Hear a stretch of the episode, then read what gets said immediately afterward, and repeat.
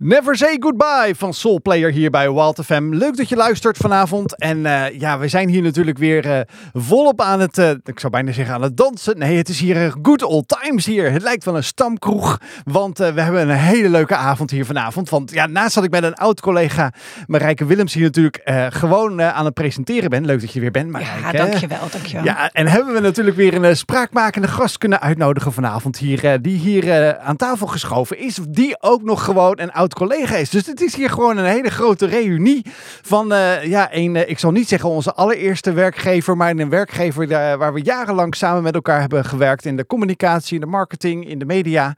En nou, dat maakt het alleen maar leuk om zo eens een beetje bij te praten tijdens gewoon werk. Wat wil je nou nog meer hier bij Walter Fam? En die woensdagavond staat in het teken van Wild Fate.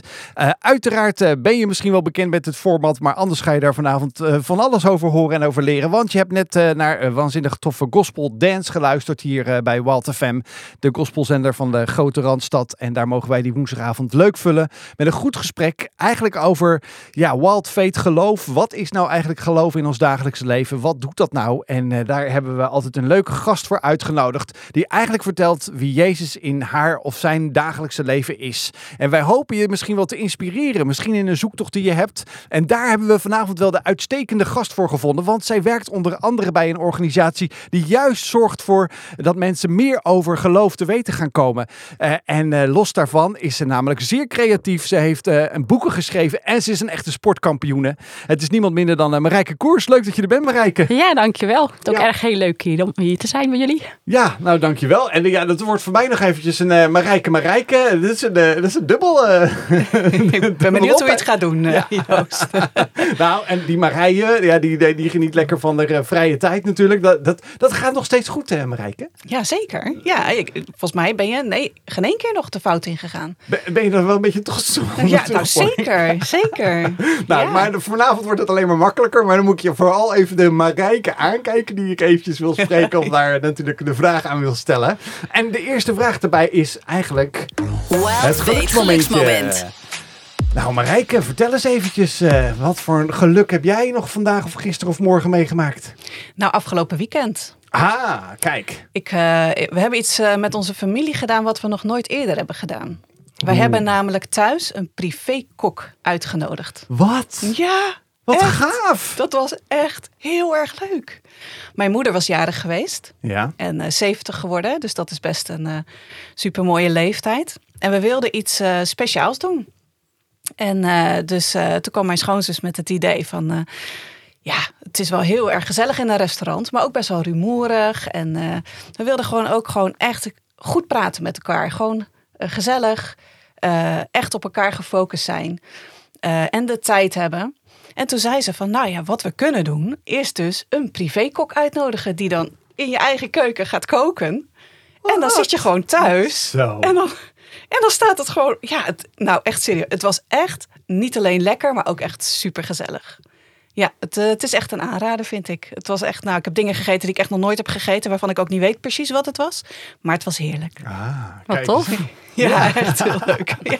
Aanraden mensen. Jazeker. En Marijke, heb jij een geluksmomentje? Ja, mijn geluksmomentje was vanmorgen nog. Ik kan altijd heel erg genieten als mijn jongste dochter naar school gaat. Ik heb ben moeder van vier kinderen, drie tieners. En die zijn niet meer zo van het kroelen. Maar mijn jongste dochter, als zij weggaat naar school, hebben we altijd zo'n afscheidsritueeltje. En dat vind ik echt heerlijk. Dan, ze loopt al zelf naar school. Maar als ze dan naar buiten gaat, dan gaan we eerst even knuffelen. En dan kijk ik altijd, we hebben zo'n klein raampje naast de voordeur. Dus dan kan ik er altijd zien weglopen. En dan uh, zwaaien we eerst even. En dan maken ze met de handen zo'n gebaar van hartje. Oh, ja. En daarna krijg ik ook nog een kushandje. Nou, en dan smelt ik altijd gewoon. Dat is gewoon leuk. Heerlijk. Krijg jij nog uh, handkusjes van je, van je dochter Joost? Nou, nee, nee, deze tienerleeftijd, uh, wat zeg ik, jongvolwassenen zelfs. De ene is al het huis uit zelfs. Dus ja, die, uh, en die is niet van het knuffelen sowieso niet. Dus ik zeg wel, het is twee keer per jaar. Dat of eigenlijk drie keer per jaar, oud en nieuw. Met mijn verjaardag en met haar verjaardag, want dan kan ze er niet omheen. Want dan, uh, ja, oké, okay, misschien nog een vierde met vaderdag.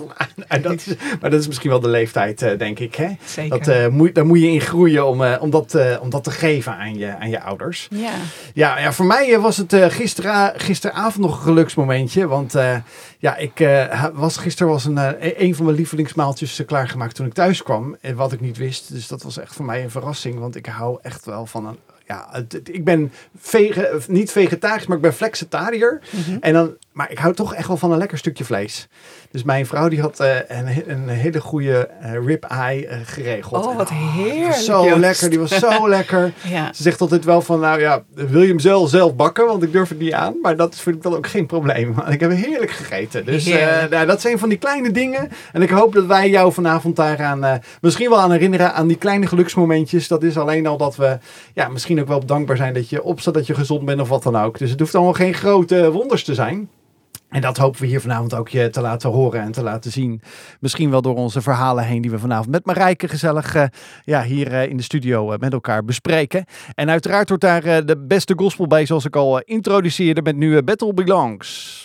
Illuminous met Battle Belongs to You hier bij Wild Fate, eh, bij eh, Wild FM natuurlijk hier op de woensdag en de zondagavond waar wij eh, samen met een eh, gast, en vanavond is dat Marijke Koers, samen in gesprek gaan over gewoon het dagelijkse leven en wat zien wij daarvan terug in ons dagelijks leven, hoe God eigenlijk werkt. Want dat willen we graag ook jou vanavond eh, hier bij Wild FM laten, laten horen. En eh, ja, Marijke is aangeschoven hier en eh, dat is dus eventjes voor mij vooral kijken in de ogen van de persoon die ik even aanspreek. Want twee Marijkes als oud-collega's is dat natuurlijk wel heel erg gezellig, maar eh, dat kan ook spraakverwarring opleveren. Maar dat gaat vast helemaal goed komen. Maar in mijn introductie zei ik... eh Marijke, van eh, ja, jij doet, eh, je bent heel veelzijdig. We gaan van alles horen vanavond over je. Maar onder andere ook eh, ja, die, die, die sportkampioen, die sportprestaties. Dan, dan ben ik wel een beetje benieuwd naar van wat voor een sport is dat en waar blink jij zo goed in uit dan? Ja, snap ik. Nou, een sport die niet heel veel mensen spelen. En dat is denksport. Ik doe aan dammen. Al, jarenlang. Ik ben eh, vanaf mijn tiende jaar begonnen en ik vind het ontzettend leuk. Ik heb het ook periodes wat minder gedaan, maar nu sinds twee jaar ben ik echt weer eh, actief bezig. En afgelopen jaar ben ik Nederlands kampioen sneldammen geworden. Dus dat was erg verrassend voor mezelf ook, maar ook voor anderen. Dus dat is heel erg leuk. Eh, eh, maar dan heb je, heb je het over, eh, ik, ik denk altijd dan, ja, denk sport, sport. Mhm. Maar dat, uiteindelijk vergt het een hoop eh, strategie, maar waarschijnlijk dus ook energie. Ja, klopt. Ja, schaken is in die zin veel bekender. En maar dammen lijkt er wel wat op. Al is het wel natuurlijk een heel ander spel. Maar het kost inderdaad heel veel energie. Als ik een damwedstrijd heb gehad, ben ik echt moe. Je gebruikt je hersens zo enorm. En het is gewoon zo inspannend. En zeker als het op een gegeven moment de wedstrijd spannend wordt, dan ge- gebruik je zoveel adrenaline. Dus ik ben altijd helemaal kapot daarna. En, en dan heb je het over sneldammen. Ja, klopt. Eh, en, en hoe moet ik dat dan zien? Is dat dan binnen een minuut of zo een hele wedstrijd afspelen? Eh, ja, dat uh, Een is al heel kort, Ja, dat gaat niet lukken. ik, ik roep maar even wat. Ja, eh, sneldam is meestal vijf minuten krijg je bedenktijd. Plus vijf seconden per set. Dus dat is wel echt heel snel. Dus dan moet je echt goed bedenken van wanneer ga ik mijn tijd indelen. Want je kunt niet voor elke set lang nadenken. Dus dan speel je ook heel veel op intuïtie. En moet je dus ook wel weten wat je doet. Ja. En is dat sneldammen, is dat eh, eh, gescheiden in man-vrouw of is dat ge- gemixt? Er is ook een aparte vrouwencategorie. En als vrouw kun je ook in gemixt. Maar dat zijn meestal alleen mannen. Ja, en ik ben kampioen bij de dames geworden. Zo, nou in ieder geval gefeliciteerd. Ik, Ja, dankjewel. En ik vind het wel heel bijzonder dat je ook zegt van dat ik ook helemaal kapot ben van de adrenaline. Ik vind dat heel gaaf om eigenlijk dat je dat zegt. Dat ik denk bij van wauw. Ja. Dat denk jij Marije? Uh, Marijke? Eh, eh, maar- oh. Ja, nu gaat Marije, hij. oh, Nou. Marijke, wat, wat, en hoe goed ben jij in dammen? In dammen? Nee, ik, eh, nee, ik ben niet goed in dammen. Überhaupt denksport of niet? Nee, Nee? sowieso niet. Ieder zijn ding. Ja, maar ik, heb, eh, ik, ik ken Marijke al best wel een lange tijd. En ik ben ooit eens een keer bij Marijke gaan kijken. Weet jij dat ja, nog, Marijke? dat weet ik nog. Dat Tijdens was een ook wedstrijd. een belangrijk Maar dat was geen sneldammen Nee, volgens mij. nee, dat, dat was een gewone damwedstrijd. Ja, en dan doe je juist een hele dag over één, Ja. één wedstrijd. Ja, En dan moest ik dus echt heel lang stil zijn, Joost. Stil- ja, want ja dan, echt stil. Ik mocht de niks focus is, eh, Ja. is eh, ja, helemaal 100%. En dan moet ik dat ook zien dat je met een, met een klok werkt. Ja. Want dat zie je wel eens met, ik zie Digitale dat wel eens met, eh, met, met, met schaken zie ik dat wel eens. Ja, dezelfde klok is dat. oké. Ja. Ja, en dan heb je die vijf minuten. Dan zit er dus echt een eh, soort van rode, nou noem maar even, signaal op van oh jee. Nou eh, ja, de hij loopt gewoon af. Dus op een gegeven moment zie je van, nou, ik heb bijvoorbeeld nog maar 20 seconden. En dan eh, bij elke set die je doet, krijg je er 5 seconden bij. Dus zolang je maar binnen de 5 seconden elke zet, kun je nog heel lang door blijven spelen. Maar je moet er wel op letten, want zodra je tijd om is, heb je verloren. Dus dat wil je niet hebben. En, en voor mij dan wel even de nieuwsgierigheid. Kan je er rijk mee worden? Nee, absoluut niet. Het is echt voor gewoon. de eer. Ja, ja nou, het is gewoon, gewoon een mooi om te doen. Ja, want nu ben je Nederlands kampioen. Houdt het ook in dat je dan, als je zou willen, ook naar Europees of wereldverband Ja, ik kan, heb eh, ook een, met het EK meegedaan. Dat was een paar maanden geleden. En eh, toen heb ik meegedaan met EK Rapid. Daar ben ik vijfde geworden. En EK Blitz ben ik derde geworden. Uh, rapid en blitz. Wat, ja, dat is weer net uh, verschillend. Dus rapid, dan krijg je 10 minuten. Dus dat is iets minder snel. En blitz, dat is dan echt die snelle variant. Daar kreeg ik 5 minuten bedenktijd plus maar 3 seconden per zet. Dus nog iets sneller. Ja. Ik, ik, vind het heel eerlijk gezegd ook een wereldprestatie hoor. Echt, ja, en, nou. en dat zit eigenlijk bij ons aan tafel. Zeker, fantastisch hoor. Ja. Ik ben ook wel nieuwsgierig of ze haar passie heeft overgedragen op de kinderen. Nou, dat heb ik wel geprobeerd. um, maar ze vonden het een beetje saai. Dus toen zijn ze gaan schaken. Nou ja, dat is, vond ik ook prima. Ik bedoel, kinderen moeten hun eigen plan trekken. Dus ze moeten niet doen wat hun moeder wil. Maar uiteindelijk toen zijn ze gestopt met schaken. En heb ik één van hen wel zo ver gekregen om nog één keer dammen te proberen. En hij vindt het wel heel erg leuk. Dus hij is nu ook enthousiast aan het dammen. Ja, en dat vind ik wel echt heel leuk, want we kunnen gewoon samen naar toernooien toe. Ja, En, en als ik dan heb, dan denk ik aan dammen. Heb je dan een, een vereniging per, per dorp of stad? Of eh, hoe gaat ja, het eigenlijk? Ja, ik ben lid van een eh, vereniging, okay. zelfs van twee verenigingen. En um, ook een vereniging, uh, we hebben, spelen ook een nationale competitie. Dus dan gaan we naar andere clubs toe, in het hele land eigenlijk. Dus dan speel je met een heel team van acht tegen, andere, tegen acht anderen. Nou, dat, uh, het is ook echt een, uh, een, hele community dus. Ja, klopt. Nou, ik vind het ook wel knap, want je zei je bent toen je tien was begonnen. Ja. Maar heb je dan al de concentratie als zo'n jong kind om, om zo'n spel te spelen? Nou, dat lukt me wel. Maar ik heb daar ook training voor gehad. Hoe je je helemaal kan afsluiten. Oh. En ik weet nog wel dat een keer zo'n trainer zei van... Als staat de hele wereld in brand, jij bent aan het dammen. En dat is het enige wat telt. De rest moet je gewoon maar laten gebeuren. En dus ik, ik heb ook echt een focus. Dus vaak doe ik ook mijn handen voor me. Uh, oog, uh, naast mijn ogen, een soort oogkleppen. En echt alleen die partij, dat is wat er dan gebeurt. En de rest oh. weet ik niet. Ben, ben ik gewoon niet mee bezig. Maar, maar dat is wel een voordeel dan. Eigenlijk dat je die training hebt gehad, ook voor je dagelijkse werk. Misschien wel ja. dat je je even kan afsluiten Ja. van uh, in deze tijd worden we zo afgeleid mm -hmm. met alle mobieltjes en appjes en dingetjes op onze schermen, dat je toch even die focus kan hebben. Ja, ik kan me heel goed concentreren. Dat, uh, dat als andere mensen dan iets zeggen, dat ik het dan gewoon niet hoor. Als ik echt in niet zit. Nou, dan ben ik heel benieuwd wat voor voordelen je dat meer heeft opge opgeleverd, die, die focus. Maar uh, daar gaan we zo eventjes meer over horen. Relentless van Rijer. Prachtig nummer vond ik het Joost. Goed uitgekozen. Ja, dank je. Ja, je, je krijgt het steeds meer te pakken, hè? Die, Absoluut. Uh, die stijl van uh, Het is, nou, het is niet, niet zo dat ik het uh, in mijn vrije tijd ga draaien, denk ik. Maar ik, ik kan het zeker waarderen, Joost. Goed zo. In de studio zit ook nog steeds Marijke Koers. Een veelzijdige vrouw. Ja, ze heeft... nou, we hebben het in het... hier voor de muziek hadden we het al over het, het snel dammen. Mm -hmm de passie die ze heeft. Daarnaast uh, hoorde je ook al dat ze uh, moeder is van vier kinderen. En ze heeft ook twee boeken geschreven. Ja. Daar zijn we ook wel benieuwd naar. Want we eindigen het voor, voor de muziek over dat je je goed kan concentreren. Dat heb je denk ik wel nodig als je twee boeken schrijft. Ja, dat heb je zeker nodig. Want ik, uh, zoveel tijd heb ik niet. Dus ik moest de tijd die ik had om te schrijven ook echt uh, ja, heel bewust daarvoor gebruiken. Dus echt focussen. Dus ik had dan één vrije dag. Uh, en die gebruikte ik echt als mijn schrijfochtend. Dus dan liet ik de boel de boel. En ook al stond het aanrecht nog vol, dan ging ik gewoon schrijven. Dat ging dat eerst. Vies aanrecht, was in de wasmand, nou, het maakte niet uit. Nou, voor dat moment even niet. Want ik kan alleen goed schrijven als mijn kinderen op school zijn. Dus dan heb ik dat het gewoon rustig is in huis. Dus dan had ik echt een paar uurtjes en die, dat waren mijn schrijfuren. En dan dacht ik, de rest komt erna wel. Ja, heel goed. Ik, ja. ik, ik weet wel dat uh, schrijven überhaupt al, als je daar uh, aan gaat denken om dat te gaan doen. We hebben daar wel meerdere afleveringen ook uh, bij Wild Fate over gehad. Omdat we regelmatig mensen hebben die boeken, ja, iets met boeken doen, boeken schrijven of daar inhoud aan geven. Dat dat sowieso al wel een heel proces is als je dat alleen al in je hoofd bedenkt. Van, ja. ik, kan daar, ik kan daar wat mee. Mm -hmm. Want dat is, neem ik aan bij jou ook. Los ja. van focus van het schrijven. Mm -hmm. Dat je ook wel denkt van ik, ik heb zoveel wat ik wil vertellen of wat ja, ik wil klopt. doen. Dan ja. moet, ik, gaan, dan moet ik ergens gaan noteren. Ja, het begint bij inspiratie. En dat heb ik eigenlijk de hele week door. Dus zodra ik weer een goed idee heb. Ik heb dan een appgroepje met mezelf. En uh, dat, dat noem ik dan onthouden. Jezelf, juist. Ja, en, en, en, en, zodra ik weer een ideetje heb, dan schrijf ik dat even snel op. En dan kan ik het later, als ik daar tijd voor heb om me erop te focussen, dan kan ik het uitwerken. Maar anders ben ik bang dat ik het vergeet. Ja. En die ideeën, ja, die blijven borrelen. Ja, ja, ik ken jou aardig wat jaartjes inderdaad, maar die ideeën die houden niet op. Um, jouw eerste boek, want je hebt twee boeken geschreven. Ja. Jouw eerste boek kwam in 2021 uit, ja. geloof ik. Hè? Ja. Kun je daar iets over vertellen, over dat boek? Jazeker. Het heet Geloven en Genieten. En het is eigenlijk een persoonlijk inkijkje in mijn leven met God. En in dat boek wil ik laten zien uh, hoe geloven voor mij werkt. Want je kunt wel zeggen, ik geloof in God, maar wat betekent dat dan voor je dagelijks leven? En dat heb ik in dit boek willen laten zien. En ik heb dat boek toen ook geschreven omdat ik graag, ik hou ervan om te spreken voor groepen. En ik, kreeg, uh, ik heb een keer een sprekerstraining gevolgd. En daar kreeg ik de vraag van, ja, je kunt wel graag willen spreken, maar wat is dan jouw verhaal? Wat maakt jouw verhaal uniek? Want je kunt wel wat vertellen. En die vraag bleef maar bij mij hangen. En toen dacht ik, nou, misschien moet ik het voor mezelf eens opschrijven. Wat is dan mijn persoonlijke verhaal? En dat werd toen groter en groter. Dus ik was van tevoren niet per se van plan om een boek te schrijven.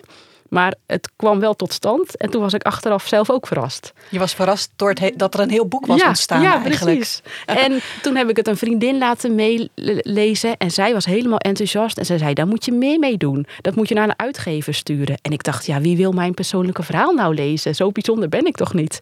Maar zij eh, hield vol. En toen dacht ik, nou, op zich kan ik het proberen, alleen die kans is zo klein. Uh, uitgeverijen krijgen zoveel manuscripten. Maar toen had ik er ook voor gebeden, want ik geloof ook echt dat God mijn leven leidt. Dus ik zei tegen God van nou, ik ga drie uitgeverijen aanschrijven. Er zijn er nog veel meer, maar als u het wil, dan kan het wel in een van die drie. Dus ik heb toen drie uitgever, uitgeverijen gemaild. En toen was het bij de tweede raak. En toen was ik helemaal verrast. Dacht ik, hè? Het gaat echt gebeuren. Mijn boek wordt uitgegeven. Ja, Hoe, lang, hoe lang gaat daar dan overheen? Is dat uh, even een mailtje sturen met een, uh, met een pdfje erbij en dan krijg je binnen een dag antwoord? Nee, of, uh... dat duurde wel een paar maanden. Dus ik had daar wel geduld voor nodig. Een paar maanden zelfs? Ja. Ja. Oh, wat spannend. Ja, want ze, krijgen, ze hebben zoveel uh, manuscripten dan op de plank liggen. Dus dat duurt gewoon even voordat je aan de beurt bent. Ja, en, en die titel, hè, geloven en genieten. Dat zijn nou twee woorden. Waarom mhm. vind je die zo goed bij elkaar passen? Ja, wat mij betreft zijn dat soort twee zijdes van één medaille. Omdat ik geloof, geniet ik van het leven. En ik vind het genieten om in God te geloven. Ah, bijzonder. En dat, die titel had jij al in je hoofd toen je het boek schreef? Of kwam dat halverwege? Halverwege. Ja, ja. Uh... al schrijvend dacht ik, misschien dekken die twee woorden wel de lading. Maar je vertelt in het boek heel veel over je, ja, gewoon alles over je eigen leven. Ja. Vanaf wanneer begin je, zeg maar? Ja, al vanaf jong meisje. En dus het is in die zin ook een heel persoonlijk verhaal. Mensen kunnen van alles lezen, ook over mijn gezin. Maar ik heb juist door de gewone dagelijkse dingen wil ik laten zien dat God door iedereen werkt. En ik keek altijd een beetje op tegen mensen die een boek hadden geschreven. Dat ik dacht van, oh, dan moet je wel heel wat zijn. Maar God kan iedereen gebruiken, ook eenvoudige mensen zoals ik. Ja. En, en hoe zie je dat ook dan? Heb je daar een voorbeeld van? Uh, vanuit het boek of vanuit je dagelijks leven? Dat je zegt, ja, God kan iedereen gebruiken. Uh, dat misschien de luisteraar nu ook wel denkt van, ja... Uh, hoe dan? Of waar, waar moet ik dan zien dat iemand christen is? Of waar moet ik dat dan merken? Ja, nou, ik heb bijvoorbeeld wel eens dat ik uh, een bepaalde gedachte heb van... oh, misschien moet je diegene een, uh, een bemoedigend berichtje sturen. En dan uh, is dat soort zo'n stemmetje in mijn hoofd. En dan kan ik denken van, oh, ik heb er geen zin in. Maar dan hoor ik dat nog een keer. En dan denk ik, nou oké, vooruit. Ik, ik, ik stuur zo'n berichtje. En dan krijg ik daarna krijg ik dan een reactie terug van... oh, dit was precies wat ik nodig had en dank je wel, want ik zat er even doorheen. En dat voelt voor mij dan dat God mij gebruikt op dat moment om gewoon iets kleins te doen. En dan kan je daar een ander mee bemoedigen. Maar dat begint dus al met dat je eigenlijk, uh, je krijgt een, een gedachte dat je daar ook een reactie op geeft. Want als je dan denkt van ja, ik weet niet of dat nou nu ja. wel uitkomt of ik vergeet het. Of dan... Nou, dat heb ik ook wel eens. Soms denk ik, ja, misschien is het raar als ik dat nu zeg en dan doe ik het niet. En, maar dan blijft het wel een beetje knagen. En als het die onrust blijft, dan weet ik van ja, God wil het wel echt dat ik het doe. Maar je moet dan wel gehoorzaam zijn om het ook wel echt te doen. Ja, hey, en je, je praat nu heel makkelijk over je geloof, zeg maar. Ben je altijd christen geweest? Ben jij ja. gelovig opgevoed? Ja, ik ben inderdaad opgegroeid in een christelijk gezin. Dus ik ben altijd naar de kerk gegaan. En er is ook geen moment geweest dat ik niet heb geloofd. Wel, um, ja, als kind ging ik altijd heel trouw, geloofde ik ook wat mijn ouders me vertelden. En toen ik tiener werd, toen zette ik wel wat vraagtekens. Um, want ja, je, je kunt niet blijven geloven wat je ouders geloven. Dus daar moet je ook je eigen weg in vinden. Dus toen heb ik wel momenten gehad dat ik wel wat twijfelde. Maar ik heb altijd mijn geloof in God vast kunnen houden. Kun je dat nog eens duiden? Van je, je zegt even zo snel. Uh, je moet ook gaan geloven wat je zelf gelooft, want je kan niet geloven wat je ouders geloven. Mm -hmm. Maar hoe zie je dat? Hoe, hoe kan je ja. dat dan? Nou, kijk, een, uh, kinderen die geloven alles wat hun ouders zeggen. Als jij als ouder zegt Sinterklaas bestaat, dan gelooft een kind dat. Maar op een gegeven moment heb je leeftijd dat je steeds meer eigen keuzes gaat maken. En dat is vaak in de tienerleeftijd. Dan ga je meer nadenken van hoe denk ik er zelf over. En dan ga je een beetje losmaken van je ouders. En dat is ook goed. En dan moet je zelf je weg in vinden van wat geloof ik nu zelf. Je, je zei zelf al aan het begin van ik heb ook twee, eh, drie tienerkinderen Mhm. en één nog wat jongeren. Ja. Maar, maar zie je dat bij hun ook, dat proces? Ja, want ehm, vier kinderen die je allemaal ongeveer hetzelfde opvoedt, maar ze gaan wel hun eigen weg in. Dus de een gelooft heel eh, enthousiast en is er heel veel mee bezig met Bijbel lezen en wil zelfs theologie gaan studeren. En er is er één die momenteel best wel wat vragen heeft van ik weet niet of ik geloof. En nou, dan gaan we gewoon zien hoe dat verder loopt. Breakout van eh, Studio Single hier bij Wild FM met eh, de woensdagavond Wild Fate. Leuk dat je luistert. En eh, ja, we zijn vanavond in gesprek met Marijke Koers. Wil je nou meer al van haar weten of ben je gewoon zo nieuwsgierig dat je denkt ik ga gewoon haar googlen. Dan kan dat natuurlijk altijd als natuurlijk Nederlands damkampioene, sneldamkampioene. Maar Marijke Koers heeft gewoon ook een website marijkekoers.nl. En eh, we zijn met haar in, eh, in gesprek vanavond eh, ja, over het leven met, met Jezus. En ik vind het al heel bijzonder dat je daar ja, al gelijk zoveel openheid in geeft. Ook in het bijzonder in je, in je eerste boek wat je hebt geschreven. Eh, geloof en genieten of geniet en geloof. Geloven en genieten? Geloven en Ja. genieten. En dat is de, een, een, medaille aan twee kanten eigenlijk. Hè? Dat heb je heel mooi uitgelegd. Heb je nou net gemist? Ga dan morgen de podcast naluisteren. Via alle bekende podcastplatforms. Maar ehm, we hadden het net even over de, in, de, in de muziek, eh, tijdens de muziek erover dat ik aan je vroeg eigenlijk van... Je gaat beginnen met schrijven. Komt daar nog zo'n punt of een soort van dieptepunt dat je denkt van... "Poeh, waar ben ik aan begonnen jongens? En ik heb eigenlijk geen zin meer in. Ik hang maar dat hele boek in de wilgen, zou ik maar zeggen. En stop ermee. Ik kan me voorstellen dat schrijvers dat wel eens hebben. Ik heb dat zelf niet gehad. Ik vond het zo heerlijk om te schrijven dat ik juist jammer vond dat het klaar was op een gegeven moment. Want ik dacht van het was zo mooi om te doen. Gewoon een heel mooi proces, ook samen met God. Want elke keer voordat ik ging schrijven ging ik ook bidden. Wilt u mij helpen om de woorden op papier te zetten? Dus het was ook gewoon een mooi, mooi intiem moment met God. Ja, en- die- en waar ik naar uitkeek die, die ochtendjes. En over dat bidden, wat je zegt, dan vraag ik aan, aan God van eh, help me erbij. Kreeg je dan ook antwoorden? Nou, niet letterlijk dat ik dan een stem hoorde, maar dan kreeg ik wel de rust en inspiratie en dan ging het schrijven vanzelf. Heel bijzonder dat je daar ook die rust eh, dan, eh, dan, dan eigenlijk van ervaarde en voor kreeg. Ja, ja, zeker. En eh, we hadden het eigenlijk over dat boek dat je zei van... het, het is een heel erg inkijk in mijn eigen leven. Ja. Hoe hebben jouw kinderen en je man ernaar gekeken dat je ook hun eigenlijk in het boek beschrijft in dat leven? Nou, dat, eh, kijk, dat ik zelf open ben over mijn eigen leven, daar, dat kies ik natuurlijk zelf voor. Maar mijn kinderen wilde ik daarin wel beschermen. Want het was niet hun keuze dat ik een boek ging schrijven. En ze staan er helemaal achter hoor. Maar de keren dat ik hen benoem, heb ik dat wel echt aan hun voorgelegd en hen mee laten lezen van vind je dit oké? En dat, dus het is echt meer mijn verhaal dan hun verhaal, maar ze komen er zeker wel in voor. En, en heb je daar een voorbeeld van wat in je boek beschreven staat over een situatie of over een eh, leuke anekdote of iets dergelijks? Nou, bijvoorbeeld een situatie die ik uitgebreid heb beschreven is de zwangerschap van ons eh, eerste. Eh, die was heel heftig, heel spannend. Ik heb toen het helpsyndroom gehad en ehm, een insult tijdens de bevalling. Dus dat Wat, was gewoon wat is het helpsyndroom, Marijke? Ja, een goede vraag. Dat, dat is eigenlijk dat je zwangerschapsvergiftiging hebt, maar dan in de meest ernstige vorm. Dus dan ehm, is je bloeddruk zo ontzettend hoog dat je gewoon helemaal wegraakt tijdens de bevalling. Dus ik, ik weet het niet meer. Ik ben gewoon helemaal bewusteloos geraakt en een epileptische aanval gehad. Dus dat was heel erg heftig. En toen is gelukkig onze dochter wel op het juiste moment geboren, omdat we toen in het ziekenhuis waren en eh, medisch personeel gelijk kon ingrijpen. Maar dat was heel heftig. En dat is wel ook haar verhaal, want het is wel haar geboorte. Juist, ja. Dus dat heb ik wel echt met haar besproken. Vind je dat goed? En daar stond ze helemaal achter. En ik heb dat willen vertellen, dat hele persoonlijke, om ook, omdat ook dat weer een voorbeeld is van hoe God mijn leven heeft geleid.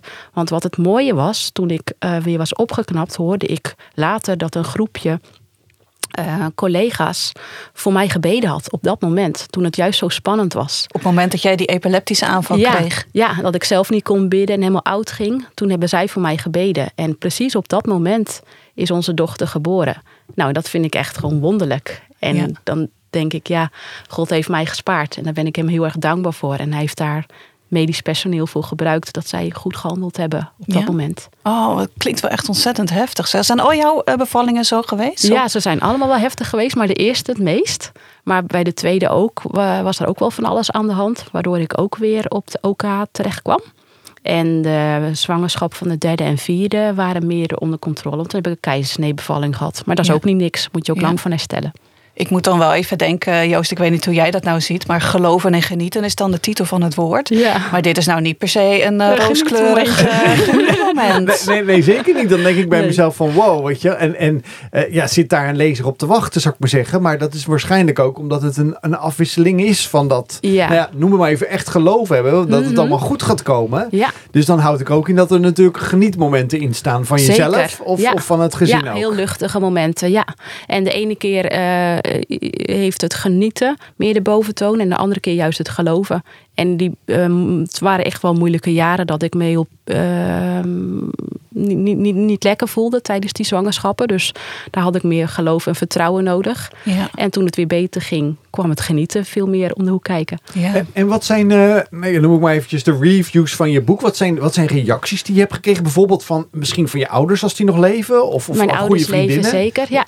Nou, de reacties zijn eigenlijk heel goed, heel positief. Mensen vinden het heel knap dat ik zo eh, open ben. En ze vinden het heel herkenbaar omdat ik eh, heel kwetsbaar vertel, herkennen mensen er ook gewoon voor heel veel in. Want ik vertel niet alleen alle dingen die goed gaan, maar ook de lastige dingen. En de- gewoon het dagelijkse, dat ze zeggen, oh, dat herken ik wel, dat heb ik ook.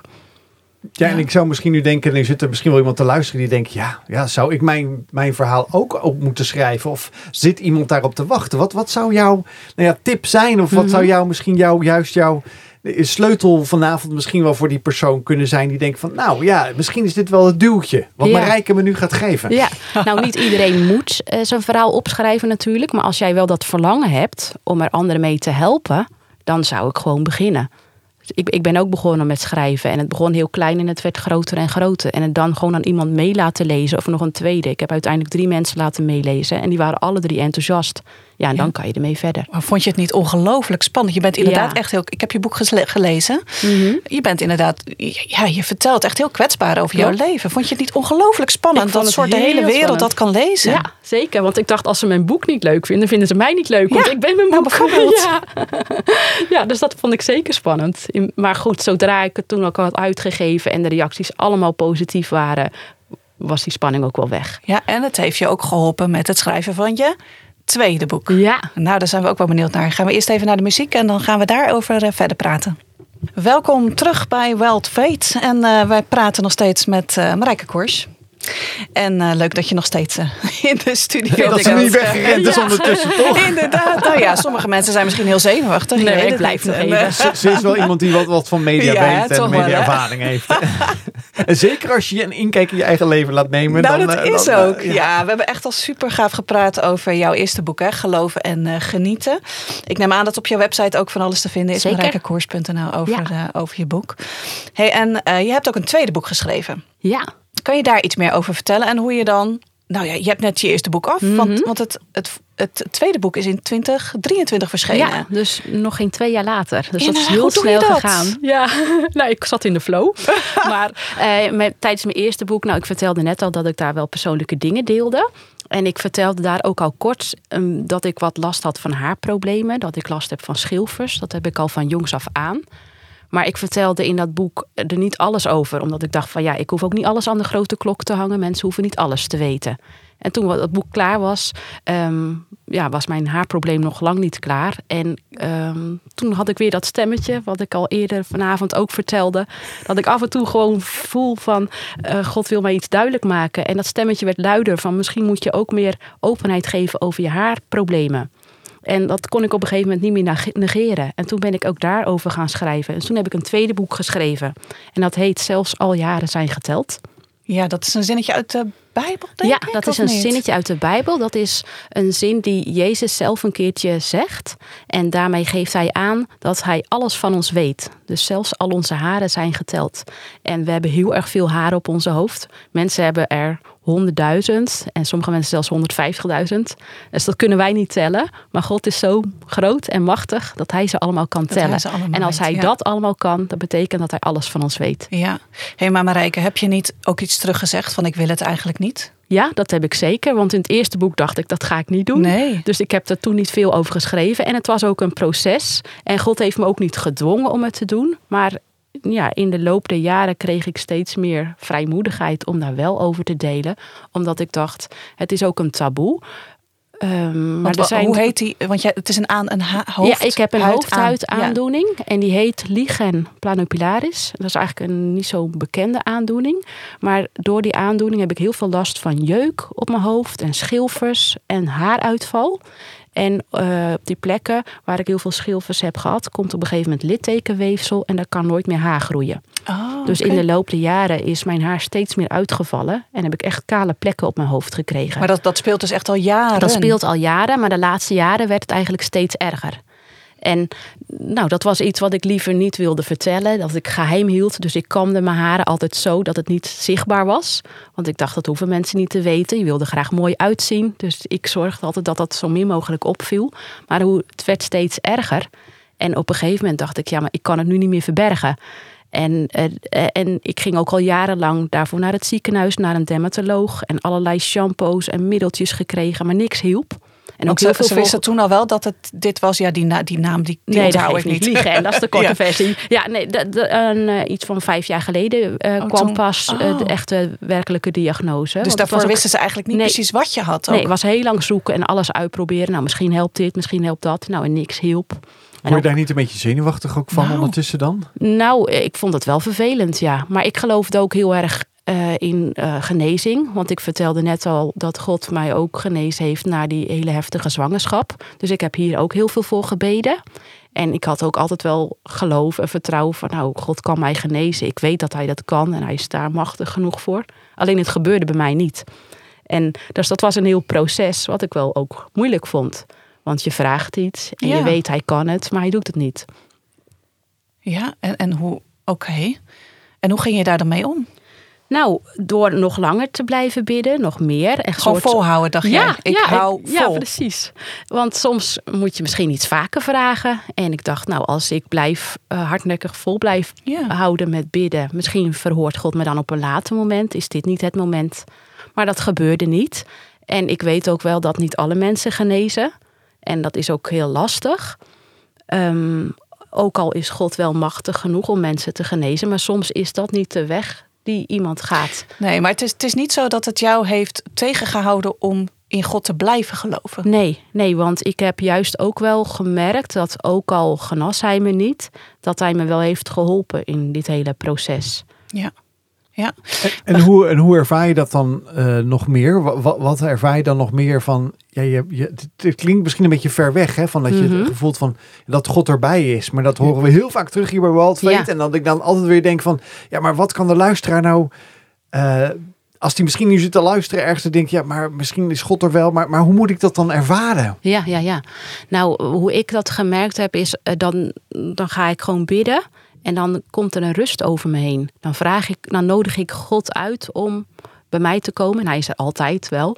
Maar eh, soms ben ik zelf gewoon druk. En juist eh, als ik naar hem toe ga, door stil te worden en te vragen, te, gewoon te, alles eerlijk te vertellen. Van ik vind dit moeilijk, ik heb hier last van. Wilt u me erbij helpen? Dan doet hij dat ook. En dan geeft hij mij de rust. Ja. En om, om ook gewoon de situatie aan te kunnen, ook al verandert het mogelijk niet. Ja, dat je, nou, dat je, je vertelde dat ook hè, toen je begon met schrijven. Dat je ook elke keer een moment nam om even Ja.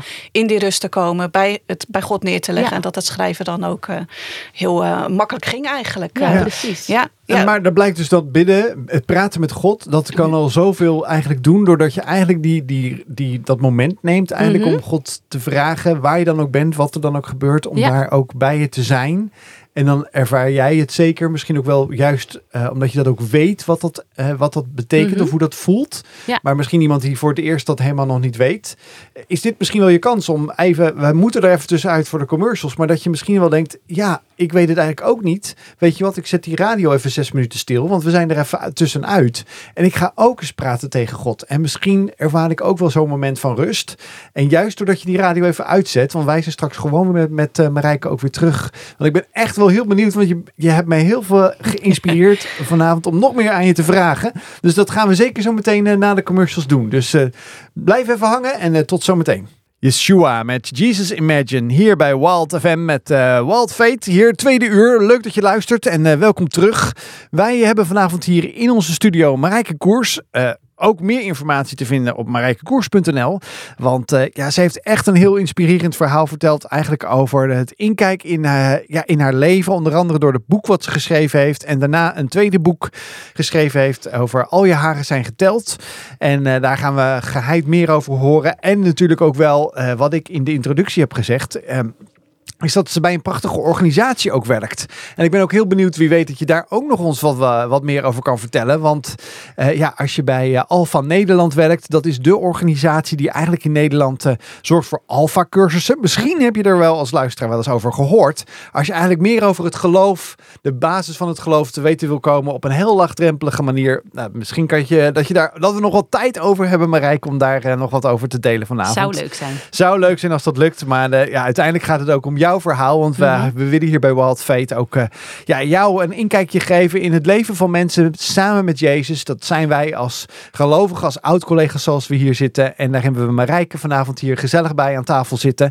Maar het tweede uur, Marijke, is altijd even de start van de tijdmachine die we gaan opstarten. Je moet altijd even uit het stop of stof komen op die woensdag. Maar uh, ben jij er klaar voor, Marijke? Ik ben er klaar voor. En zeker. waar ga je ons mee naartoe nemen vanavond? Ik neem uh, ons mee naar een verhaal wat Jezus uh, in de tijd van dat Jezus op aarde was. En Jezus gaat dan op bezoek bij twee vrouwen, Martha en Maria. Nou, Maria was in die tijd van Jezus een heel veel voorkomende naam. Want de moeder van Jezus heet natuurlijk Maria. Dat is deze Maria niet. En er is ook nog een Maria Magdalena. Die vrouw bedoel ik ook niet. Maar Jezus gaat op bezoek bij twee zussen. Martha en Maria. En hij komt dan samen met al zijn volgelingen. Jezus had twaalf ja, discipelen, worden ze wel genoemd in de Bijbel. Maar dat zijn eigenlijk hele close vrienden die hij meenam op reis. En Jezus heeft drie jaar lang rondgetrokken en had hij geen vaste woonplek. En uh, deze keer was hij op reis naar Jeruzalem. En voordat hij dan in Jeruzalem aankomt, uh, gaat hij op bezoek uh, bij goede vrienden van hem. En dat zijn Martha en Maria. En dan komt hij opeens zomaar spontaan aan.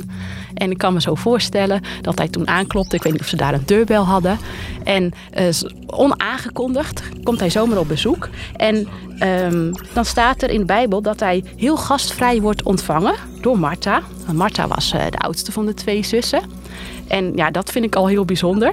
Want zelf denk ik, uh, als bij mij opeens zomaar twaalf mensen op de stoep staan, dan denk ik, oh, uh, hebben we wat afgesproken of niet? Maar uh, ja, die cultuur daar is zo gastvrij. Dus Marta, Marta die zegt, natuurlijk, kom maar binnen, welkom. En alle twaalf worden ze uitgenodigd. En Marta gaat gelijk super aan de slag. Echt hartstikke goed van haar. En ze denkt van, nou, zo bijzonder dat Jezus aankomt. Ik ga een heerlijke maaltijd klaarmaken. Dus ze gaat gelijk in de weer, super druk en bezig in de keuken. Nou, en ondertussen gaat Jezus gewoon lekker zitten samen met zijn vrienden in de kamer. En Martha, of uh, Maria, de zus van Martha, die denkt van wauw, wat bijzonder dat Jezus komt. Ik wil wel graag horen wat hij te vertellen heeft. En Maria ziet dat Jezus daar uh, in de kamer zit, samen met uh, al zijn volgelingen, zijn twaalf vrienden. En ze denkt, weet je wat, ik ga kruip lekker stilletjes vooraan, want ik wil niks missen van wat hij te vertellen heeft. Dus ze gaat vooraan zitten aan de voeten van Jezus. En ze is helemaal gebiologeerd door wat Jezus te vertellen heeft. En ze wil eigenlijk geen woord missen van wat Jezus vertelt. Nou, Jezus vertelt het ene na het andere mooie verhaal. En Maria wil alles in zich opnemen, want ze vindt zo bijzonder wat Jezus te vertellen heeft. En ondertussen is Martha daar met druk bezig in de keuken. Want ja, die denkt, die mensen moeten wel allemaal eten hebben en drinken. En ze, ze maakt zich druk en ze denkt, oh help, wat een stress. Hoe moet ik dat allemaal voor elkaar krijgen? En op een gegeven moment denkt ze, nou eens eventjes kijken wat Maria aan het doen is. Misschien kan Maria me helpen, want ja, we zijn er toch samen. We krijgen samen dit bezoek. En dan gaat ze naar binnen, die kamer in. En dan ziet ze Maria daar zitten. En dan probeert ze een seintje te maken, oogcontact. Maar Maria die heeft helemaal haar zus niet in de gaten. Die is zo bezig en die kijkt alleen maar naar Jezus en wat hij te vertellen heeft. En op een gegeven moment ontploft Martha eigenlijk. Want ze denkt van, dit kan toch niet? Je laat mij al het werk allemaal doen. En dan zegt ze tegen Jezus van, ziet u niet hoe druk ik ben? Kunt u niet vragen aan mijn zus of Maria me even komt helpen? Nou, en ik vind dat zo'n begrijpelijke reactie van Martha. En, nou, en dan uh, is het antwoord van Jezus. Um, dan zegt hij, Martha, Martha, je bent zo bezorgd. En je maakt je druk over zoveel dingen. Maar er is maar één ding wat echt nodig is, wat echt noodzakelijk is. En Maria heeft het juiste deel gekozen. En dat wordt daar niet afgenomen. Equippers Revolution met Never Let You Go. Marijke heeft uh, ons meegenomen in de tijd van Jezus. Het verhaal van de zussen, Martha en Maria. Jezus kwam met zijn uh, volgelingen, zijn discipelen, zoals dat in de Bijbel staat, spontaan op bezoek bij Martha en Maria. En daar stond, er werd uh, gastvrij ontvangen. Dus Martha die schoot in de regelrol. Mm -hmm. En Maria die uh, zette zich neer aan de voeten van Jezus. Ja, wij zijn natuurlijk heel erg benieuwd waarom je juist dit verhaal hebt uitgekozen. Ik heb dit verhaal uitgekozen omdat ik het een heel mooi verhaal vind. En omdat ik me ook in beide zussen herken. In beide karakters. Ja, ja. Leg eens uit, in Marta. Nou, Marta die is natuurlijk hartstikke druk en regelen. En die doet goede dingen. Dus het is niet verkeerd wat ze doet. Het is juist heel mooi wat ze doet. Ja, dat, ze moeten uh, ook eten en, en ja, alles regelen. Ja. Ze had ook kunnen zeggen van nee, het komt nu niet uit. Maar dat doet ze niet. Dus het is echt mooi wat ze doet. En uh, dat, ja, zo kunnen wij ook heel veel mooie dingen doen in het leven. Maar soms kunnen we gewoon druk zijn of zelfs te druk. En daar schiet Marta een beetje in door. Als je zo druk bent dat je wel aandacht hebt voor de catering, maar te weinig voor de mensen die je ontvangt, dan is het een beetje te. Oh, en, ja.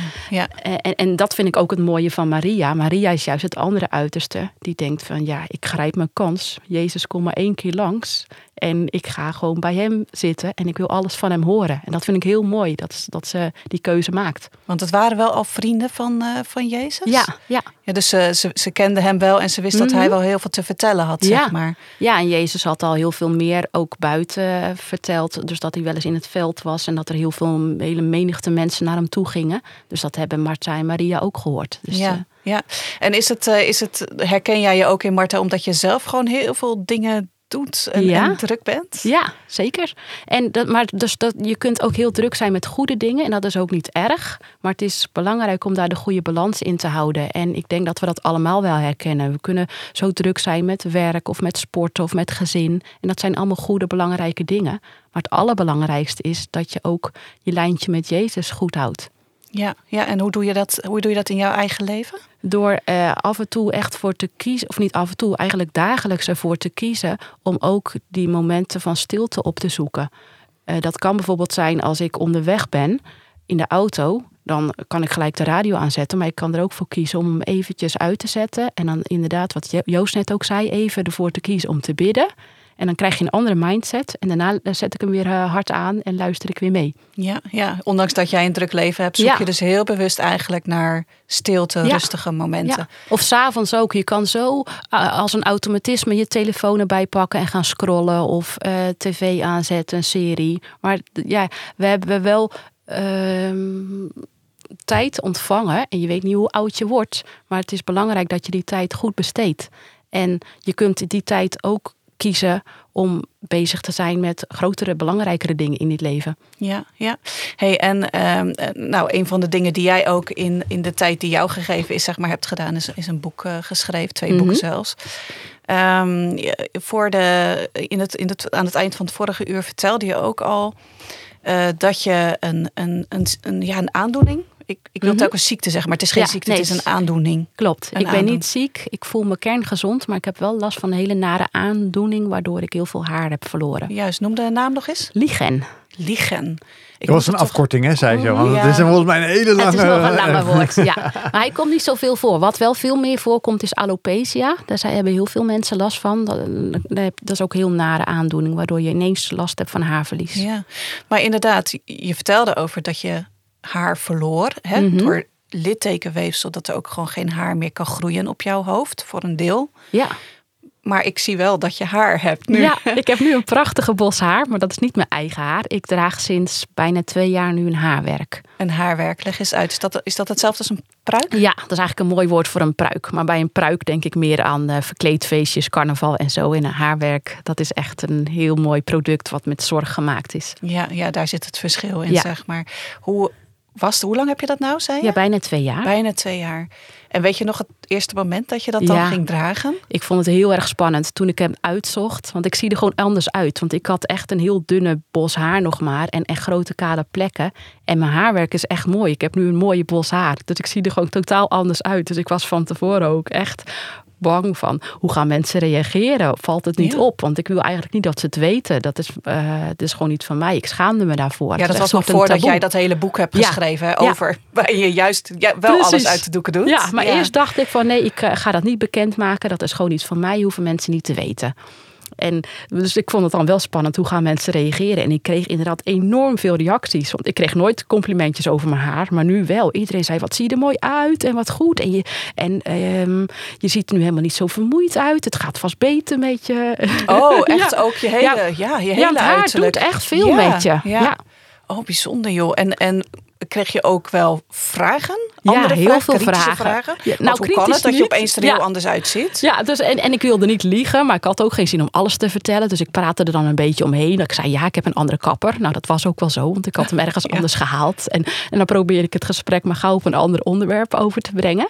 Maar ja, hoe langer dat duurde, voelde ik me daar toch niet goed bij. Het voelde niet helemaal eerlijk, alsof ik het niet eh, het juiste zei. En op een gegeven moment dacht ik, ja, misschien moet ik er openheid over geven. Want ik heb ook gehoord dat ontzettend veel mensen te kampen hebben met haarproblemen. En juist als we er allemaal over zwijgen, blijft het taboe. Juist. En hoe mooi zou het zijn als we daar openheid over geven. En dan merk je dat je niet de enige bent, dat nog veel meer mensen daar last van hebben. Ja, ja.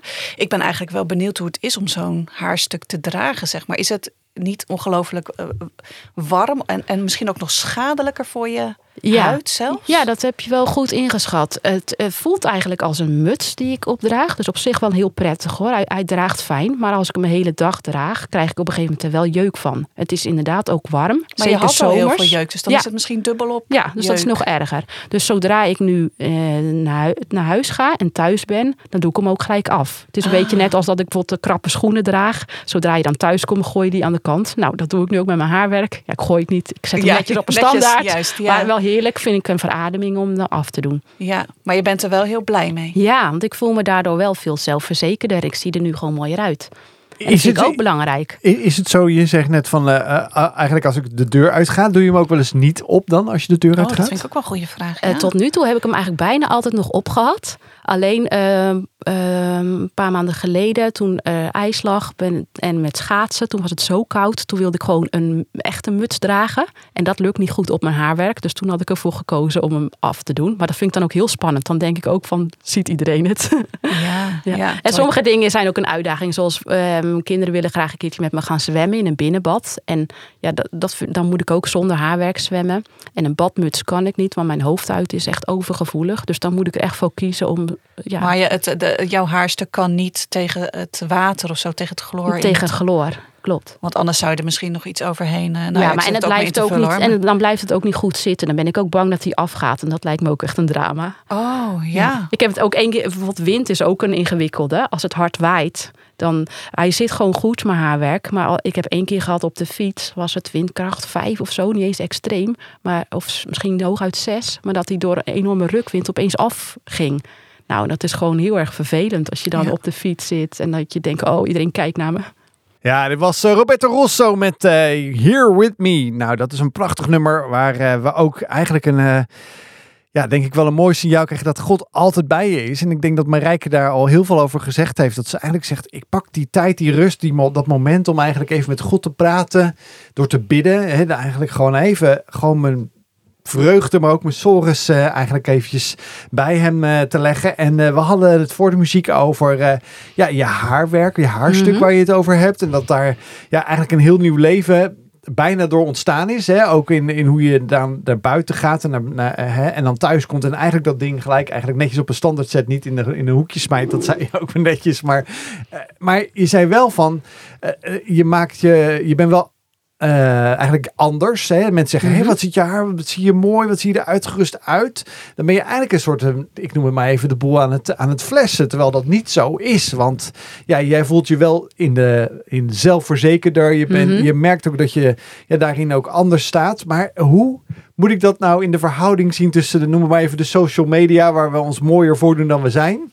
Eh, en een haarwerk opzetten waar je dan eigenlijk ook anders bent dan dat je misschien bent. Want dat, dat in ieder geval in uiterlijk. Ja, ja. Nou, ik denk dat mensen daar allemaal zelf hun eigen keuze in moeten maken. Ik zeg niet dat iedereen die een haarwerk draagt daar openheid over moet geven. Maar mij heeft het wel geholpen om daar gewoon heel puur en eerlijk in te zijn. Maar dat is ook omdat dat past bij mij. Ik ben gewoon een heel open blad. En in mijn boeken ook, waarin ik alles gewoon heel kwetsbaar en eerlijk beschrijf. Maar ik denk hoe meer we van onze kwetsbaarheid laten zien, hoe meer we daar ook anderen mee kunnen helpen. Omdat iedereen te maken heeft met geheimen of dingen waar hij niet trots op is of liever niet plaatst, inderdaad op de sociale media. En als we dat kiezen om wel te doen, daar, dan verbinden we ons met andere mensen. Want als ik het nu vertel, dan komen nu ook zoveel mensen naar mij toe om te zeggen van, oh, ik heb dit ook of ik ken iemand die dat of dat heeft. En dat hoeft niet per se met haar problemen te zijn, kan ook iets heel anders zijn. Maar, iedereen, eh, maar juist als je ergens niet over kan praten, kan het ook eenzaam voelen. Want dan heb jij een geheim waar je wel vol van bent, wat, wat je heel erg raakt, maar je kan het niet kwijt aan anderen. En ik heb ontdekt dat het mij heel erg heeft geholpen door er gewoon open over te zijn.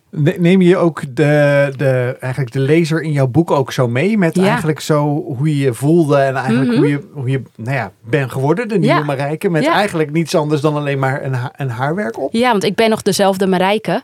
Ehm, maar ik heb de lezer inderdaad meegenomen omdat het een heel proces is. Ik was er eerst niet aan toe om mijn openheid over te geven. En toen was dat ook goed. Voor, voor, voor dat moment eh, vond ik het prettig om het gewoon nog bij mezelf te houden. En, maar ehm, in de loop van de tijd merkte ik dat het goed is om die openheid wel te geven.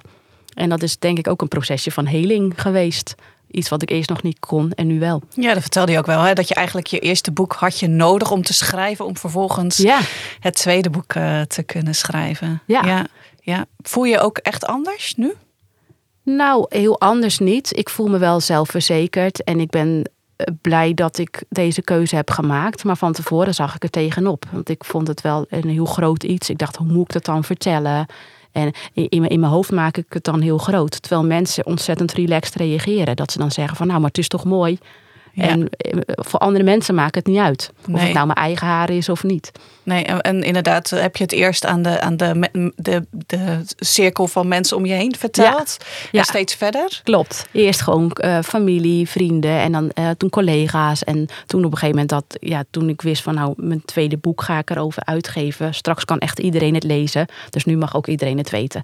Maar het is niet dat ik het gelijk in ieder eerste contact vertel. Want ik ben meer dan mijn haarprobleem. Ik ben gewoon mijn rijke en een veelzijdige vrouw en dat blijft. Ja, Maar ja. dit is wel een onderdeel van mij. Het is wel eigenlijk taboe doorbrekend, hè? Zo'n boek. eh, Ja, en Juist. misschien denkt ook iemand wel die zit te luisteren. Die denkt wel van, eh, ik vind het wel heel erg, eh, ja, een, een, een stap voorwaarts. Je hele, nou ja, je, je hele zelf helemaal opengeven. ja. En ik begrijp ook dat in je boek eh, reflectievragen bijvoorbeeld staan. Ja. Dus iemand die leest. Maar en wat, en wat zijn dat voor een vragen? Komen er dan langs, onder andere? Nou, dat zijn vragen waarbij je even stilgezet wordt bij jezelf. Van hoe zou ik dat doen? Of hoe denk ik daarover? Gewoon om even na te denken en te reflecteren. Omdat als je aan het lezen bent, kun je ook alsmaar doorlezen. En je hebt het zo ineens uit. Maar het is ook goed om even rust te nemen. En even te kijken van wat heb ik nu gelezen? En hoe zie ik dat? En is er ook iets waar ik misschien een geheim in heb? Of openheid over kan geven? Of iets wat ik tegen God kan zeggen of vragen? En je, je hebt dat nu, dat zeg je nu. Nu denk ik ook misschien wel iemand zit te luisteren eh, vanavond of luistert de podcast terug en denkt, ja, eh, ik, ik heb daar ook best wel last mee. Of ik, ik denk Mhm. ook wel bij mezelf steeds van, ja, eh, hoe kan ik dat taboe doorbreken? En jij hebt dat onder andere van je afgeschreven. Heb je nog Ja. eh, andere tips of dingen die je denkt van, nou, dit heb ik wel geleerd voor iemand die thuis, hè, die nu zit mee te luisteren? Nou, wat ik geleerd heb is dat je het in je eigen hoofd groter maakt dan het is. En door het juist openheid over te geven, wordt het probleem minder groot. En dat kun je oefenen door inderdaad mensen die je heel erg vertrouwt, die gewoon dicht bij je staan. En dan merk je hoe relaxed anderen reageren, begripvol. En dan wordt het ook steeds makkelijker om het breder te vertellen. En ik heb ook gemerkt hoe het andere mensen helpt. Dus ik krijg er zelf ook voldoening van terug. Want één op de vier mensen heeft, krijgt ooit in zijn leven last van haarproblemen. Dat is superveel. Ja, dat, dat wist veel. ik niet. Nee, ik ook niet. En Nee. juist omdat je er weinig over leest, denk je van ik ben een van de weinigen, ik kan het aan niemand vertellen. En nu ik het vertel, komen ook allemaal mensen naar mij toe en zeggen ik heb dit. Of oh, kan ook iets heel anders zijn. Pas zei iemand, eh, ik krijg een eh, kunstgebit en zij is nog heel jong en ik schaam me daar zo voor. Want dan Oh, ben ik joh. een dag zonder tanden. En nou, dat kan ik me ook voorstellen dat het ook als een taboe voelt. Dat wil je niet vertellen, maar voor jezelf is het iets heel groots. Ja, En zo ja. hebben we allemaal onze dingen waar we onzeker in zijn. Of, ja, nou in die zin zou ik ook als, is het ook voor een niet-christen misschien wel een mooi boek om te lezen. Zeker, het is voor iedereen heel goed om te lezen. En ook al heb je zelf geen haarprobleem, dan helpt het. Om, dan kan je je verdiepen in iemand die het wel heeft. Maar iedereen krijgt vroeg of laat in zijn leven te maken met teleurstellingen. En dus dit boek is wat dat betreft voor iedereen. Ja, en, en Oh. Ja, ja, nee, nee, nee. nee, nee, Allebei vragen heel goed. Nee, nee, nee. De dames, dames gaan voor. Oh, nou, je hebt het over teleurstellingen. Ja. En we hebben het eerder in dit programma gehad over onverhoorde gebeden eigenlijk. Hè? Je bent niet genezen. Nee, Hoe sta je daar nu in? Ik heb daar nu vrede mee. Ik vond het een periode lastig, omdat ik heel graag wel genezen wilde worden. Hoe fijn zou het zijn als ik geen jeuk meer heb en als mijn haar gewoon weer gaat groeien. Dat zou ik nog steeds heel mooi vinden. Maar ik heb eh, dat nu wel af kunnen sluiten, omdat ik weet, ik ben ook echt, eh, dit is ook niet te genezen of er moet echt een wonder gebeuren. Maar ik heb die keren, dat, de laatste keren dat ik op bad, heb ik ook echt heel erg gemerkt dat God heel dichtbij kwam. En dat ik ook, eh, terwijl ik dan bad voor genezing, niet genezing ontving. Maar wel zo'n vrede van binnen voelde. Dat ik helemaal blij werd van binnen. En echt merkte, God is erbij. En dat ik ook ontdekt heb dat, kijk, wij gebruiken soms God als iemand van wie we graag antwoorden willen hebben. Of een, verhoring van iets. Maar God wil het liefst bij ons zijn. En God is meer dan wat hij geeft. Hij is de, de gever. En wij willen vaak de cadeautjes van hem krijgen, maar het gaat, draait om hem. En ik heb ontdekt door juist eh, op de momenten dat ik teleurgesteld ben, dat hij me dan kan troosten en dat hij dan zo dichtbij is, dat dat nog mooier is dan genezing zelf. Hij staat eigenlijk bij jou, naast jou, loopt met je mee. Bedoel je dat te zeggen? Ja, zeker. Ja. Dus ondanks dat jij niet genezen bent, nu nog, Mhm. het kan natuurlijk nog altijd. eh, ja, maar ik vraag er niet? nu niet meer om, want het is voor Oh, mij gewoon nu goed. Oké, Ja. ja. Maar je, je hebt er nu. Kan ik zeggen dat je vrede hebt met het feit dat jij dit hebt? Ja, ik heb het eh, helemaal geaccepteerd. En ik heb nu ook ontdekt dat het nu voor mij mijn weg is. Dat ik dit nu openheid over kan geven en daar ook anderen mee kan helpen.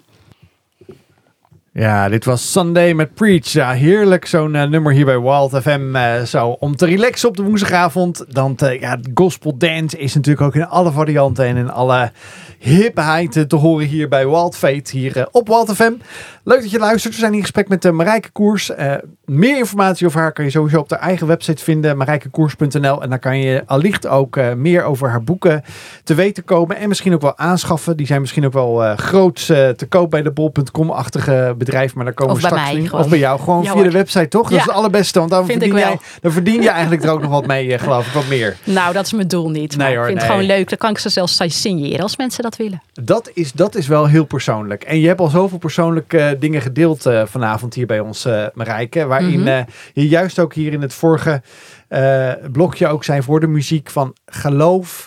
Eh, ik, ik heb nog steeds geloof dat ik ook genezen kan worden. Alleen ik heb het wat meer ja, naast me neergelegd van dat ik ook gewoon zie God werkt sowieso door me heen, met me, eh, eh, door mijn leven heen. En met haar werk of zonder haar werk, dat maakt niet uit. En God kan het, maar Mhm. daarin zie ik ook gewoon dat God werkt. En dat is sowieso iets heel bijzonders. Mijn vraag eigenlijk was, die Marijke en ik hadden tegelijk een andere vraag, maar die komt nu beter uit eigenlijk. Je, je vertelde eigenlijk ook van, ja, ik zet het op als ik naar buiten ga. Ik, ik, ik ben niet een andere Marijke. In, misschien van de buitenkant wel, maar van de binnenkant niet. Zoals ik het precies doe. Maar mijn vraag is eigenlijk, als je dat dus opzet. Maar hoe kijk je naar andere mensen? Dat je nu opeens denkt van, ja, ik heb echt een mooie bos haar gekregen. Een nieuwe, Mhm. een nieuwe uiterlijk. Heb jij ook een haarstuk op? Of eh, heb jij een eh, extension? Of eh, is dit je eigen haar? Loop je ook zo over straat? Nou, wel grappig dat je dat vraagt. Want sinds ik dus een haarwerk draag, zie ik het wel meer. Eerst was ik daar gewoon nooit mee bezig. En dacht ik daar niet aan. En wist ik ook niet dat er zoveel mensen dus een haarstuk dragen. Maar nu ik weet dat één op de vier, vijf mensen dat heeft. Ja, let ik er wel meer op. En valt het me meer op. Ik weet meer soort hoe ik moet kijken. En dan zie ik het wel meer inderdaad. En dan zie je het bijvoorbeeld meer aan een bepaalde glans. Of dat je denkt van nou, er zit geen enkele grijze haar eh, in Ja, die of, of 100.000 zeker ook als je mensen haren. vaker eh, tegenkomt, dat, dat het altijd wel aardig hetzelfde zit. En je, je- je kan het gewoon op een bepaalde manier zien. Het is dan net wat voller, of, of, of, of bij de lijntjes, eh, bij, de, bij de randen is het dan net wat anders. Maar ik wil er ook juist weer niet te veel mee bezig zijn, Nee. want ik wil het ook niet te groot maken. En mensen zijn gewoon mooi zoals ze zijn. Ja, zou je het ook durven vragen, wijze van spreken, als je bijvoorbeeld iemand kent op je werk of zo, of in, in, in, noem even, in de kerk of in privé, dat je denkt van, ik weet het niet, maar eh, eh, mag ik jou misschien wat vragen? Ja, dat is wel een heel persoonlijke vraag. Ik zou dat alleen doen als ik daar ook echt de ruimte voor heb. Ik zou dat niet doen als ik bijvoorbeeld aan het winkelen ben en in de supermarkt heel kort iemand zie. Dat, nee, dat zou ik niet doen. Dat, dat kan iemand zich ook niet prettig bij voelen, bijvoorbeeld. Dus dan moet je moet wel de ruimte hebben om in gesprek te, te gaan met elkaar. Ja, had je het zelf ook niet fijn gevonden als mensen het aan je hadden gevraagd? Nee, klopt. Nee, Zeker niet. Het is gewoon wel een heel, heel persoonlijk iets. Mensen voelen zich er wel kwetsbaar onder. Nou, het is ook een kwetsbaar onderwerp. Ik vind het echt heel erg dapper dat je daar echt een heel boek over hebt geschreven. Ik was nog even benieuwd over je, uh, je kinderen. Ja. Hoe die daarmee omgaan. Ja, nou, die moest in het begin wel heel erg wennen. Toen ik voor het eerst mijn haarwerk uitzocht, toen heb ik echt een foto gestuurd van ik kom zo thuis en zo zie ik eruit. Oh, dus ja, kon oh, ze echt, ja, oh. daar kon ze echt even wennen. Ja. ja. En ze reageerden allemaal van, oh, ik moet er wel aan wennen. Oh, het is wel heel anders. En, uh, maar inmiddels zijn ze er wel helemaal aangewend. En ze zien me dus ook heel veel zonder. Ik wou net zeggen, ze zien je ook zonder haarwerk. Ja. En, mijn, en mijn haaruitval is nu meer dan ooit. Want sinds ik een haarwerk draag, uh, dan gaat mijn eigen haar niet goed op. Nee, dus dat zien ze ook, dat ik wel steeds kaler word. En dat vinden ze vervelend voor mij. Maar ze zijn er ook aan gewend. En, en je partner? Ja, die, die hetzelfde. Die, die, die, leeft met mij mee. Hij was zelf ook al heel jong kaal, al, al uh, voor zijn twintigste. Dus hij weet ook hoe oh, dat, is. Ja, en ook voor mannen kan dat ook lastig zijn. En mannen, bij mannen weten we dat dat kan gebeuren, dat je kaal wordt. Maar heel veel mannen hebben daar ook moeite mee. En die willen ook helemaal niet al op jonge leeftijd kaal worden, bijvoorbeeld. Nou, Rodé heeft bijvoorbeeld, onze jongste heeft wel eens gezegd van nou, ik heb twee mama's, mooie mama uh, mooie Marijke en gewoon mama. Zo zei ze het. Oh, wat ontroerend. Dat vind ik best wel ontroerend vind ik dat om te horen. Ja, dat vind ik ook wel. een van de dingen die mij ook uh, nog, nog triggert eigenlijk, want uh, we hebben nog zoveel te vragen eigenlijk, maar de tijd is echt serieus altijd beperkt, ook bij Waldveet. Maar, maar één ding is, je, je spreekt ook veel door het land heen. Dat heb je ook in de introductie gezegd. Mm -hmm. spreek je ook hier, hierover bewust over dit onderwerp? Of word je daar ook voor gevraagd? Of is dat eigenlijk meer iets wat dan ook bijvoorbeeld wel eens ter sprake komt als ja, je je daarop voorbereidt? Ik beide. Ik word er bewust voor gevraagd en ik vind het zelf ook mooi om te delen. Maar ik spreek ook over andere thema's. Maar welk thema ik ook bespreek, ik vind het goed om ook altijd iets persoonlijks over mijn eigen leven te delen. Want dan breng je het dichtbij. We hebben, eh, je kunt het over grote thema's hebben, bijvoorbeeld over uh, gebed. Maar hoe doe je dat dan zelf? Dat vind ik altijd wel mooi om juist die persoonlijke touch mee te geven. Ja, en als het gaat over natuurlijk persoonlijk uh, delen van wat je doet over je geloofsleven, dan werk je mhm. ook bij een hele bijzondere organisatie in Nederland, zelfs wereldwijd volgens mij. Ja. Alfa Nederland. Mm daarin wordt ook juist iets gedaan met het delen van uh, persoonlijke dingen, neem ik aan. Ja, Alfa Nederland geeft uh, de Alfa uit. En dat is een serie avonden waar mensen op een hele laagdrempelige manier kennis kunnen maken met het christelijk geloof. En dat zijn gewoon eigenlijk hele leuke avondjes uit, waarin je gezellig met elkaar gaat eten en leuke gesprekken hebt. En ook een beetje de diepte ingaat van is er wel meer in het leven en hoe, hoe zit het dan, ziet het er dan uit? En ja, dat vind ik gewoon heel erg mooi om daar als communicatieadviseur voor te werken. Maar ik geef uh, bij mij in mijn woonplaats Papendrecht zelf ook de Alfa. Want dat vind ik ook gewoon heel erg mooi om zelf te doen. Je geeft, je geeft de alfa. Hoe moet ik dat zien? Nou, ik ben dan gespreksleider. Dus uh, dan, als er weer een alfa is, ongeveer tien avonden. En uh, twee keer per jaar geven we dan een alfa. En dan kunnen mensen zich voor aanmelden. Dat is helemaal gratis. En dan hebben we tien mooie avonden. Dat we lekker eten met elkaar, goede gesprekken hebben. En het is gewoon tof om te doen. Er ontstaan nieuwe vriendschappen ik, ik vind het verslavend leuk. Dus ik, verslavend leuk. ja. even, even nog even terug over. Dan denk ik bij mezelf van oké, eh, laagdrempelig. Uh, wie, wie, wie, wie komen daarop af dan? Ik bedoel, ik bedoel uh, Alpha cursus.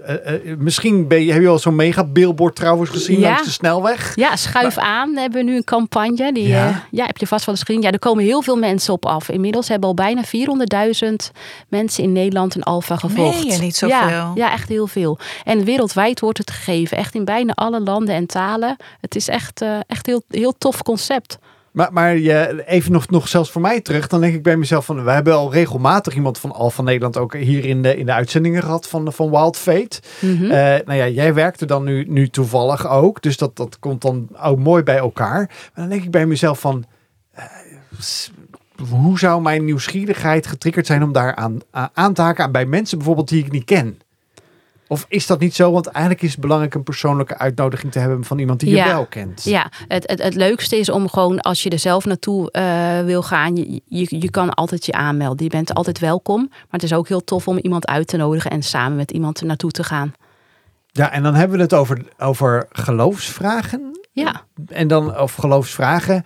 Ja, dan kan ik me denken, ja, je, je, hebt, je hebt eigenlijk net een paar dingen ook zelf in het hele gesprek wel genoemd. Hè? Van, ja, God, die is er wel, maar God eh, geneest uiteraard ook. Ik kan heel veel vragen hebben. Zijn dat ook vragen die je dan behandelt tijdens Ja, die nou, het- avonden? het leuke van de Alfa is dat je dus zelf ook al je vragen mag stellen. Dus het is heel erg interactief.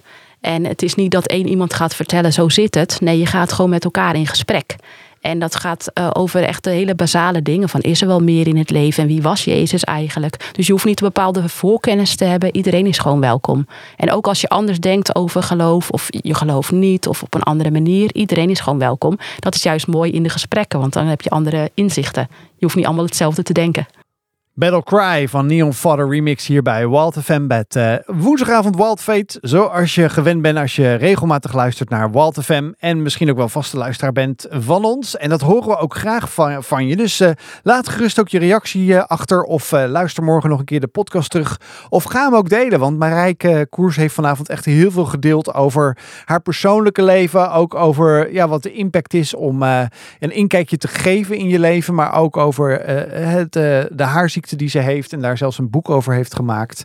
En dat kan je allemaal eh, vinden op haar eigen website marijkekoers.nl. Daar kan je ook een boek eh, aanschaffen. En ja, doe je dat nou, eh, dan signeert ze hem allicht ook wel speciaal voor jou als je daar om vraagt. Dus ga naar haar website marijkekoers.nl. En net voor de muziek hadden we het er eigenlijk over van waar je werkt. eh, waar je werkt eh, bij Alfa Nederland. En eh, nou ja, we hadden het al even over de grote campagne die eh Alfa vaak ook doet via de billboards. Waar mensen misschien ook wel juist in die auto nadenken over de doel van het leven, de zin van het leven. Die muziek even uitzetten waar we het al even over hadden eh, tijdens de reclames. eh, want dat is vaak misschien wat minder relevant voor je. Omdat je graag meeluistert eh, ook naar een uitzending eh, van ons.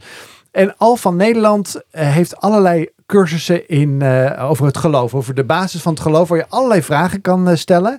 Zei je. En jij bent onder andere zelf cursusleider in Papendrecht waar je woont.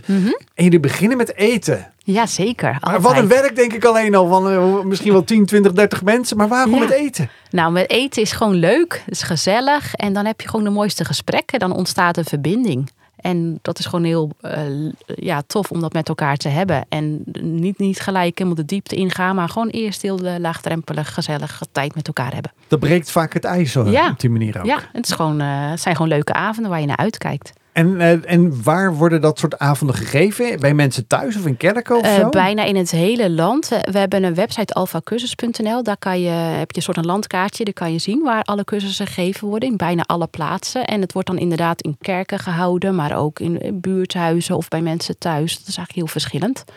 Jij hebt, eh, je hebt ook, je zegt zelf ook wel van, je bent zelf cursusleider. Mhm. Maar je zit ook in de communicatie van, het, van de organisatie Ja. Nederland. Mhm. Heb je misschien een, een leuke reactie of een anekdote van iemand die echt iets, iets zei over van, joh, ik ben zo binnengekomen en zo naar buiten gegaan of juist eh, iets anders? Nou, iedereen heeft eigenlijk wel een bijzonder verhaal. Ik heb nog nooit iemand gehoord die spijt had dat hij de Alfa heeft gevolgd. Afgelopen jaar was er bij mij bij de Alfa een dame van wel 80 jaar. En die had echt al nou, geen 40 jaar een kerk van binnen gezien. En die dacht van, nou, misschien ben ik wel te oud om een Alfa te volgen. Maar ze was meegevraagd door een buurvrouw. En ze is gewoon helemaal opgebloeid. Ze zei, dit had ik eerder moeten doen. Van Wauw. 80 jaar. Ja, Ja, maar de, je hoort, ik hoor hier al, het is voor, van jong tot oud. Ja, voor alle leeftijden. En we hebben juist voor jongeren hebben we ook Alpha Youth. En dat is, eh, ja, ik meen iets van, eh, van, van 15 tot eh 18 jaar. En, en dat is ook gewoon heel erg leuk. Dat is met leeftijdsgenoten. Maar voor volwassenen is het van 18 tot eh 100. En, en uiteindelijk is de essentie van, van Alpha, Alpha cursus is eigenlijk om de basis of een soort van geloofsvragen beantwoord te krijgen. Ja, ja, en daar met elkaar over in gesprek te gaan.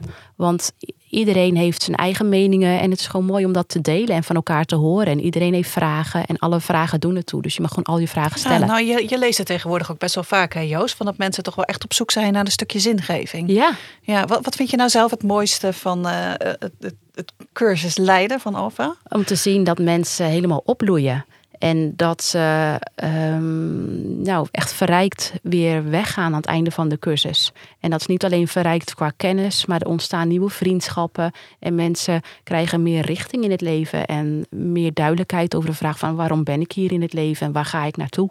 Ja. En dat gun je mensen gewoon. En het is gewoon gaaf om mensen daarna te zien stralen. ja, fantastisch. Nou, je straalt zelf ook, uh, by the way. Nou, ja, vol- volgens mij heb je vanavond ook echt heel veel. Eh, zoals je zelf al eigenlijk meerdere keren hebt gezegd, de open boek willen zijn. Ook hier vanavond bij ons in de uitzending. En ik hoop er ook misschien wel dat je getriggerd bent. eh, door eh, toch ook naar Marijke haar website te gaan. Of als je misschien dat niet durft. Of als je denkt van ik wil meer weten over Alpha cursus. Nou, dat heb je ook genoemd. Maar denk je nou wel van joh, ik weet het niet. Eh, ik wil dat nog anoniemer doen of ik wil me daar laten, door laten leiden. Kan ook door ons gewoon eens een mailtje te sturen naar studio.twr.nl. Daar kunnen wij je eventueel naar Marijke, eh, aan Marijke koppelen. Als je zegt van joh, ik wil, ik wil echt eventjes meer daarvan weten. Maar dat uiteraard via haar website kom je ook bij haar persoonlijk terecht. Of je wil meer over die alfa weten of je bent even vergeten. Eh, waar was het ook alweer? Of hoe moet ik daar nou op aanhaken? Wanneer begint het ook weer? Want volgens mij is dat ook verschillende keren door het hele jaar heen Ja, ja. dat ze dat soort cursussen starten. Schroom vooral niet. Eh, ga met mensen in gesprek. En dat heb je ook zelf ook vanavond heel duidelijk gezegd. Ook als het om, om kleine dingen of grote dingen gaat. Zoek die vertrouwenspersoon. Die, die persoon die je eh, in je omgeving vertrouwt. Maak communicatie open.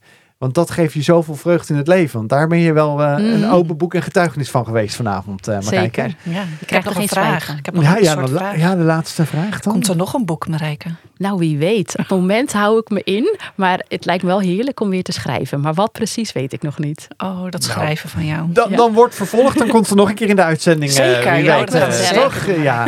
Dankjewel dat je er was, eh, Marijke. Heel graag gedaan. En eh Marijke ook weer bedankt voor vanavond. Graag gedaan. En het echt een heerlijke avond. ik ook. En tot de volgende. strålende!